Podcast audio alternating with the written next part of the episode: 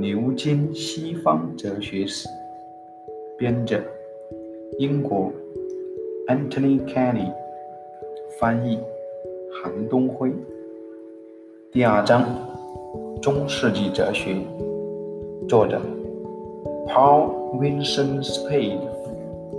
第七节：奥古斯丁主义的学说综合体。在十三世纪，有一种松散的理论，乍一看似乎彼此完全独立，但事实上往往同时出现在同一个作者那里。特别是十三世纪中叶之后，圣波纳文图拉和他的方济各会追随者，这一组理论被称为学说综合体。就目前而论，这些理论大致皆为奥古斯丁主义的。不过，自奥古斯丁时代时代以来，这些理论已大有争议。不仅波爱修、安瑟摩等拉丁传统中的哲学家影响并塑造了这些理论，在12世纪，阿维森纳和其他那时被翻译出来的作家也是如此，特别是某位所罗门·伊本·盖比鲁勒。伊本·盖比鲁勒是西班牙犹太人。以阿拉伯文写作，因此很多拉丁人认为他是穆斯林。他的著作《生命权》颇有影响，书中表现出新柏拉图主义的广泛影响。这些影响对奥古斯丁也有作用，于是便可解释这一事实。伊本·盖比鲁勒的大量思想很容易地融入了大体上是奥古斯丁主义的拉丁框架。在这一奥古斯丁主义的学说综合体中，再次产生的主题有涉及共相问题的实在论、光照说，以及被称为普遍自行论和多行论这一对学说。在中世纪作家那里，后两种学说是结合在一起的。其中，普遍自行论主张万物皆是资料和形式的合体。只有上帝是唯一的例外。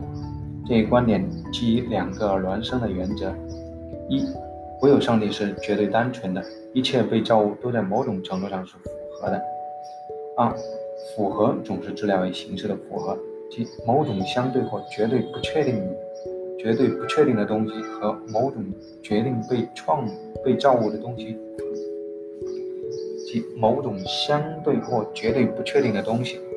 和某种决定被造物的东西的符合，由此得出，一切被造物都是包含了某种质料。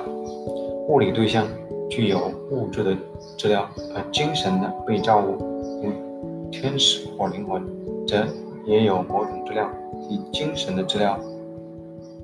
上面提到的奥古斯丁早就主张，符合是被造物的特征。精神的质料这一术语也同样出现在奥古斯丁那里。尽管在那里此概念未曾展开充分的理论，这种奇怪的学说似乎假定了一种语言观和思想观。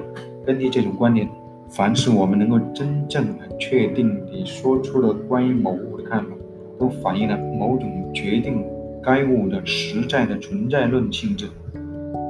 如果缺失了这种性质，该物就在那种程度上是不确定的。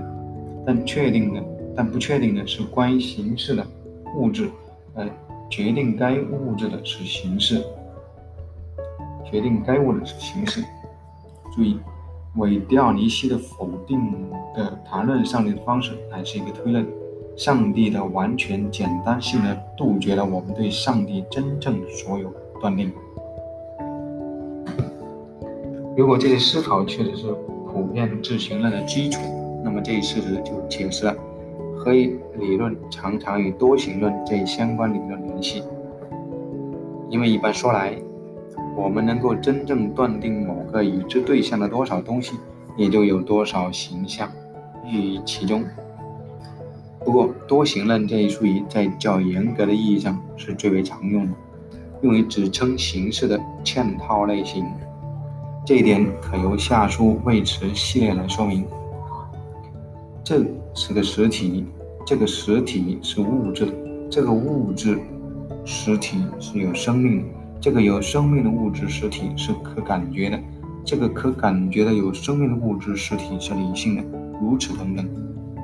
在这种意义上，位词序列是根据属加总差来进行的，每一个位词都与寓意所指称的个体事物中的独特形式相符合。因此，如果我们把人定义为有理性的动物，即有理性的、可感知的、有生命的物质实体，那么显然，根据定义，人具有若干不同的形式。一旦实体形式这一术语随着亚里士多德的形式形而上学著作流传开来，多形论也就被认为是这样的论断：个别实体同时具有若干实体形式，根据。数加总差的层级而连续嵌套。要注意的是，如果人的灵魂是某种精神资料，那么即使死后仍然可以在肉体的物质资料之外存在。这样看起来，灵魂凭其自身就是完全的亚里士多德式的实体。因此，我们很难看到灵魂是如何像奇异化的物质当中的亚里士多德式的实体一样。